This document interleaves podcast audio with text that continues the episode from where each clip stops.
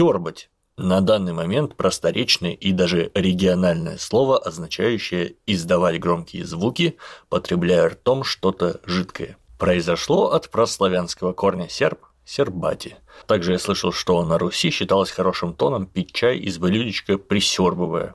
Да и те ребята, которые рубят в хорошем китайском чае, тоже сербают вовсю. Это позволяет лучше раскрывать вкус чая.